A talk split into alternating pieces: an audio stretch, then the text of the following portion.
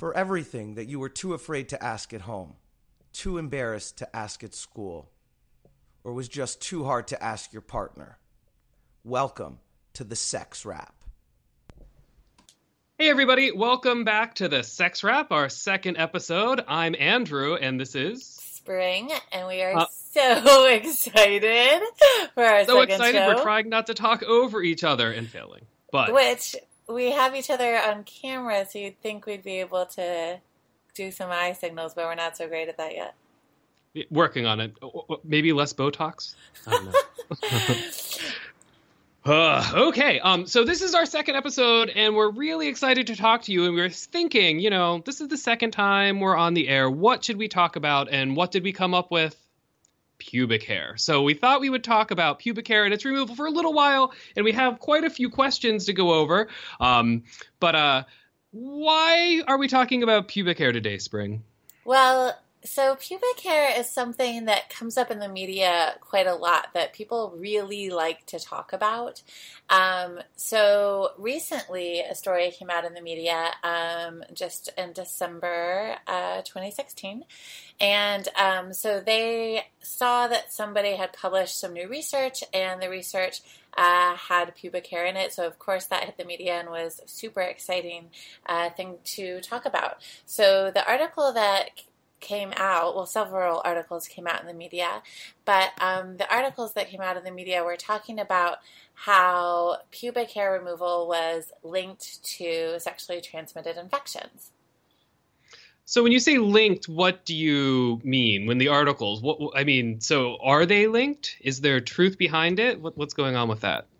Well, what's interesting is that the articles in the media that we're reading uh, made it seem like if you were removing your pubic hair, that meant you had more STIs. So that could be causing your levels of STIs and having and receiving, getting these STIs.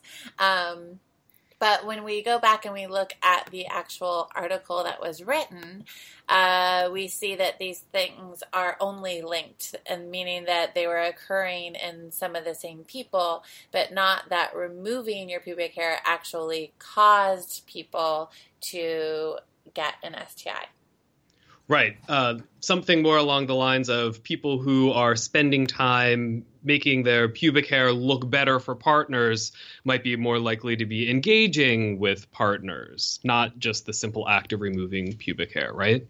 Right. And so they did um, look at the number of partners that people had. They tried to control for that in the study. Um, but they didn't actually control for a lot of other things that are the real risk factors for getting STIs, mainly um, what types of behaviors people are engaging with with their partners and whether they're using protection in those behaviors. And so, simply number of partners isn't even related to STIs actually. And so, um, we can't say that someone that's had more partners um, necessarily would have more STIs. So, just because they can control for that doesn't mean that they've actually thought about all of the issues that could be causing that. Yeah. Um, so, is there anything specific about the removal removal of pubic hair that makes it more likely that someone could contract an STI? So, there are a lot of things to consider when we're thinking about removing pubic hair. Um, so there's a lot of different, first of all, methods of removing pubic hair. So if we're just talking about basically whether pubic hair is there or not, um, that isn't actually, we don't think, protective or unprotective. Um, but the method of removing pubic hair could have something to do with safety. So um, if we're talking about waxing, then there could be small little abrasions that occur when hair is being ripped out of the skin. Um, well, right. And some people waxing actually causes bleeding, right? Like, and if something's going to cause bleeding, it's going to certainly make you more susceptible to things that are looking for little cuts to get in, like mm-hmm. most bacteria and viruses, right? Right. And the same thing for um, shaving, for any chemical hair removers. Both of those could uh, cause any irritation or it could cause little microscopic tears or cuts. Um, and we think that might be true for laser as well, um, though it's also really, we don't have a lot of information about that. But all of, I would say basically all types of hair removal, um, there are some risk to damage to the skin. And damage to the skin means that there's more opportunity for a sexually transmitted infection to get into the body. Hmm.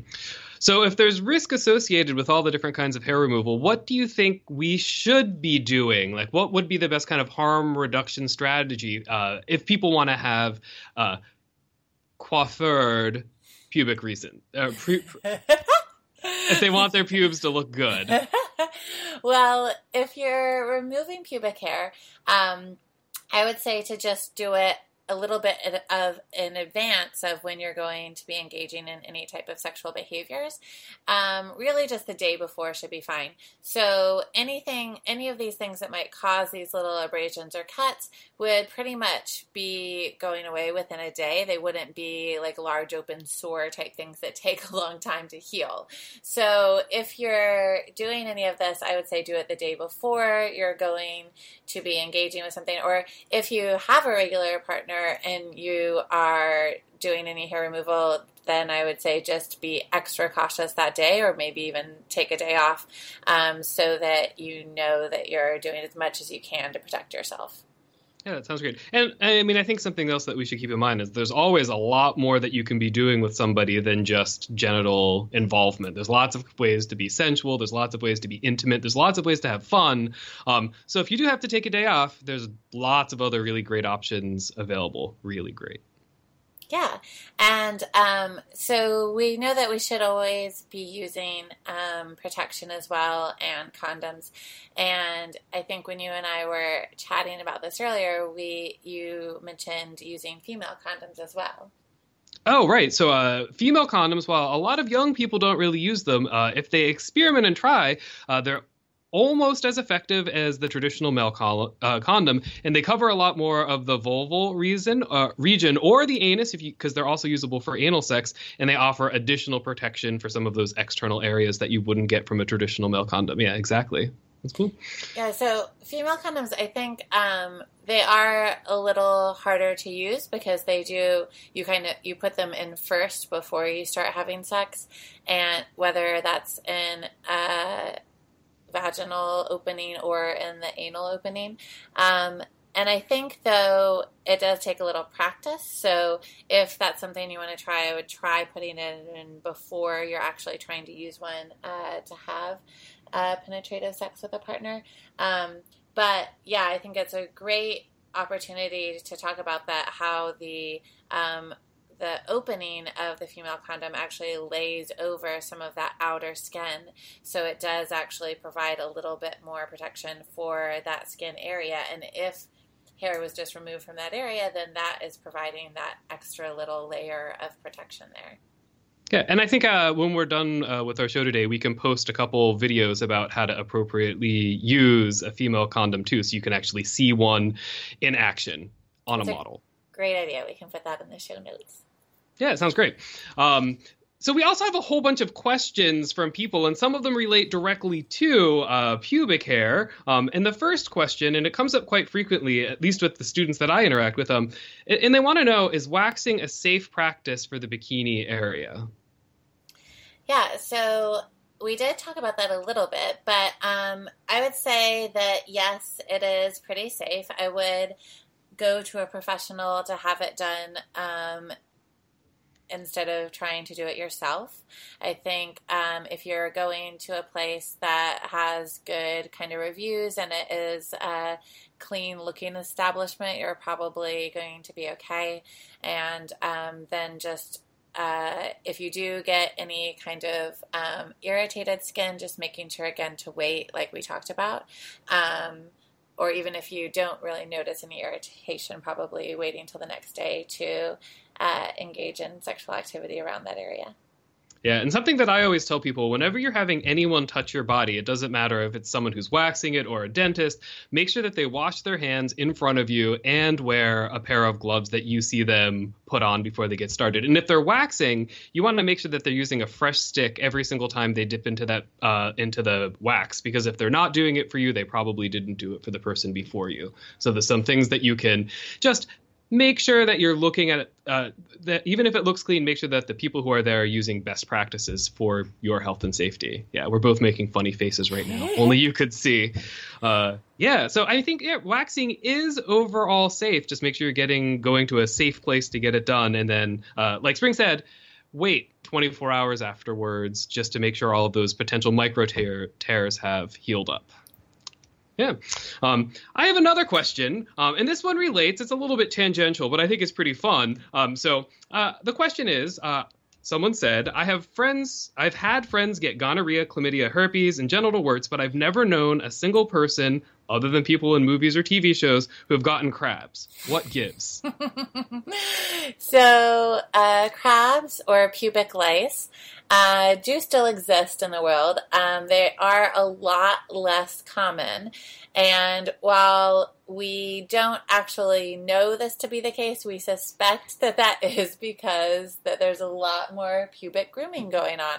So, uh, grooming of pubic hair does actually kind of go in and out of fashion and what is kind of seen as beautiful in the pubic region changes over time. But uh, in the past several years, it has been uh, more common to have less hair down there, and we have seen.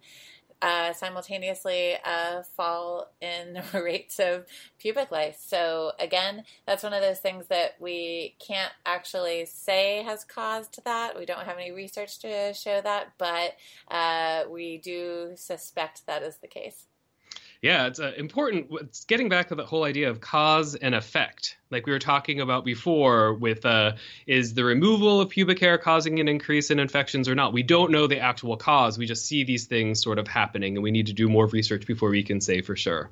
Yeah. Um, so I have another question. This is Kelly Clarkson. If you love awesome music, then you also have a soft spot for TV's number one singing competition, The Voice. This season, it'll be bigger and better than ever with Adam Blake, Jennifer Hudson, and the reigning champ, moi.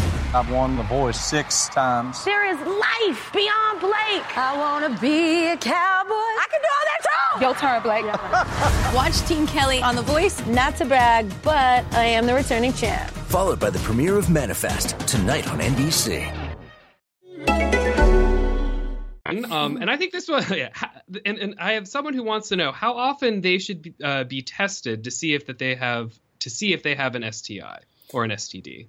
So um, the answer to that is really kind of dependent on um, your type of relationships that you're having and the type of partners that you're having. And um, I would say anybody that's sexually active should be getting tested at least twice a year. I think that's a kind of uh, minimum baseline to be aiming for. Um, but depending on what types of risk behaviors you might be engaging in, it could be um, up to even four to six times a year. Did you have any advice on that? Yeah, so uh, it really depends on like like you said what you're doing and then the behaviors that you're engaging in with those people. Um, right. So the absolute minimum is you know if you are sexually active with a partner, you should be getting tested at least once a year. But if you're sexually active with multiple partners, if you're not always using condoms at all of the different uh, with all of your partners, you should be getting tested much more frequently. Um, yeah, so minimum of one time a year, twice a year is preferable. And then if you're out there with multiple partners, enjoying your life and enjoying your body, you should get tested more frequently to keep your body safe, right? Because you want your body to be safe for yourself and for other people as well. Um, and then uh, I had a I have a question for you. Um, so the questions that we've been getting, people are uh, say STI, people say STD. Um, which ones do you think that we should be using? I know what I think. Uh, most people in the sex research field say STI, um, but typically people uh, out in society are saying STD. What do you think, Spring? It's really funny because I was just going to ask you that question, and what's really hilarious is that we didn't talk about that in advance, and we didn't plan to talk about that. So I think that is so funny that you're asking me that right now. Um, so so I think as a little bit of a history lesson, uh, we used to call them STDs, sexually transmitted diseases. And I think it was about almost 20 years ago now, the kind of change went over in the sexual health field to say we should be calling these STIs, we should be calling these sexually transmitted infections because that's really what they are. And so there was this big push. And people in the sexual health field have been calling them STIs for quite a while now and trying to get uh, people in the general public to use that term. And just recently, uh, as in the past couple of months, I think the CDC came out with a recommendation that says Centers for Disease Control to stop trying to use STIs and just go back to STDs because nobody knows what an STI is. Um, the problem I have with that is that I don't know how to say STD anymore because I've been saying STI for so long. Uh, what is your answer, Andrew? Uh, so I, I, was going to say the same thing. Like historically, people said STD, but disease is more stigmatized than infection, and a disease is something that someone has over their lifespan, and an infection is something that you can get and it can come back time and time again. Um, and uh, I've been trying to train myself since those recommendations came out to say STD. And every time I say it, I have this little stop. When I read that question a few minutes ago, I had that little stop because the person had written STD, and I want to be true to what they're asking. Um, so yeah, I'm trying to retrain myself to say STD, and I still end up saying STI most of the time. But for the purposes of com- for the conversations that we're having, it's exactly the same. They mean the same thing. It's the same uh, bacteria and viruses and protozoas and all the other little friends that we can pick up along the way. Um, yeah, so STD because we should just give up on STI because in 20 years it hasn't made it out. So, so should, so for our podcast, should we try to say STD from now on, or are we going to trip well, up every time? I think we'll uh, say what we can say because uh, I'm a big proponent of having people use words that are comfortable to them. So if we have people calling in with questions, they should say whatever terms they like to use, and um, I will accept STD or STI from you, Andrew. uh, well, I'm hopefully not ever going to be. Uh, no. So this leads perfectly to the next question because is how long does it take for STD slash STIs? So this person gave us both options to answer. Um, how long does it take for them to show up in a test? So there's a lot of questions about how often people should get tested, and then um, how soon can they see results. And I think this uh, question probably comes from you know people with pregnancy tests will have unprotected sex one night and then take a pregnancy test the next morning, not realizing that sometimes it takes up to two to three weeks to see those kind of results. Um, and then uh, if we look at STI testing, it's different for different kinds of infections that someone might get. Um, so, in general, most of the bacterial infections you won't see for about a week. So it takes about a week for you to see those. Um, and then for most of the viral infections, it's going to take uh, several months. Uh, for or, or, or anywhere from one to three months for you to actually see what it is. And the outlier there is syphilis, which takes about a month as well for a bacterial infection. So anywhere from about a week to a month before someone would see uh, the results. Um, and then HIV, finally, the the big uh, STI for us to talk about. Um, it takes about one to three months if you're looking for the antibodies, and that's the test that you get if you get the mouth swab. Most of the time, you're looking at the antibodies, but there's actually a blood test where you can see um, an infection in about nine to ten days after someone would have uh, come in contact with HIV. Um, and something to keep in mind with all of these: uh, if you ever think that you might be exposed, there's drugs that you can take immediately afterwards that can prevent infections and help you early on. So if you ever think that there's a risk, go to your clinic as soon as you can. Go to Planned Parenthood, Family Clinic, Free Clinic, University Clinic, wherever you are, and just get those tests. Talk to someone right away because most of the time, the earlier you start treatment, the less chance there is of any kind of long lasting damage for any of the various STIs. And I think that to reemphasize that point of getting tested regularly is that sometimes people only go in when they have what they think is a scare. So they think, oh, maybe that person, for some reason, they think had some type of infection. So I think that takes us back to knowing your status and getting tested regularly for all of these things so that you are being the safest that you can be. Actually, I just posted a video to my Facebook. Maybe I'll post it to the uh, Sex Wrap Facebook as well. Um, there's a drag queen named Courtney Act, and uh, she had a scare, or he had a scare, um, and he posted the entire journey through his testing and all of the results in an effort to try to destigmatize the whole uh, idea of getting tested. I think there's a lot of people who are afraid of it. They find some kind of bliss in ignorance, um, but I think it's really important for people to just know uh, what they're doing with their body. Like I said, if you're having fun, that's great. Make sure that you protect your body so you can keep having fun with it. Yeah, and um, I think that another thing that some people don't realize is that you can get infections sometimes even when you're properly using condoms. So condoms are a lot more effective than nothing at preventing sexually transmitted infections. Um, but they are not 100% effective in preventing them. And part of the reason is that they're not covering all of the genital area. And so they're covering a majority of it, um, but there is still genital area exposed. And so sometimes um, STIs are transmitted through the actual uh, genital fluids, but sometimes it's even just genital skin to skin contact. For example, like HPV, human papillomavirus. Um, that is actually transmitted through genital skin to skin contact. So, in that case, a condom would help prevent transmission, but it would not fully prevent transmission. So, the condoms are definitely helpful, but also knowing that even if you're completely using condoms correctly, there is still reasons to get regularly tested. Yeah, ab- absolutely.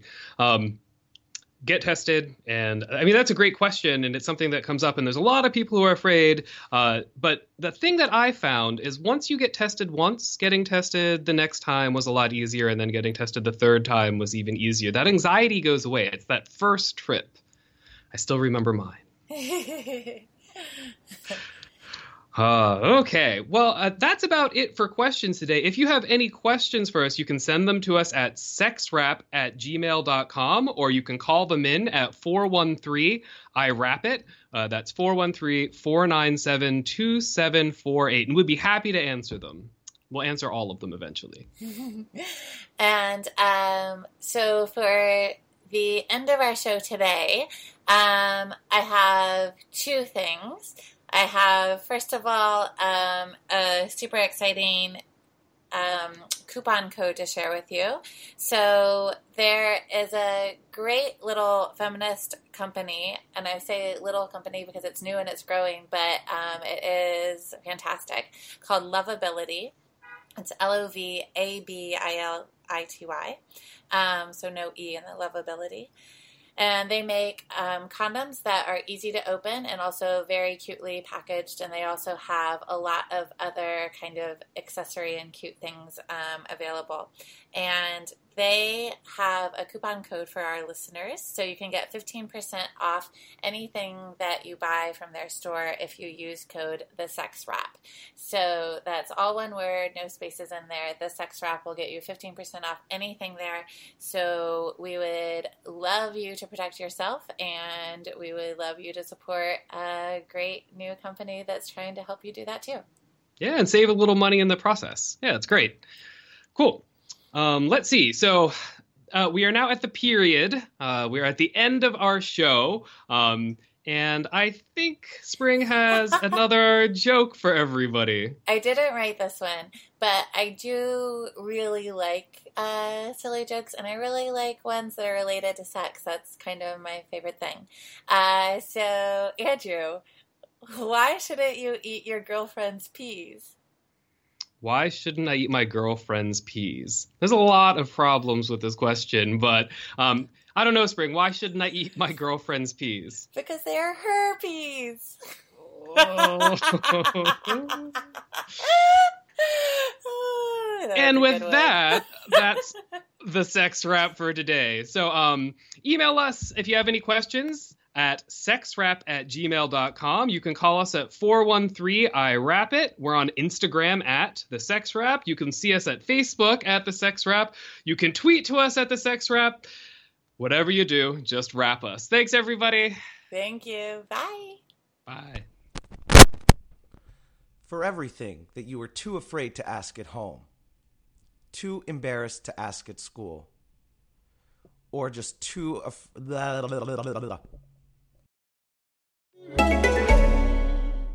This is Kelly Clarkson. If you love awesome music, then you also have a soft spot for TV's number one singing competition, The Voice. This season, it'll be bigger and better than ever with Adam Blake, Jennifer Hudson, and the reigning champ, moi.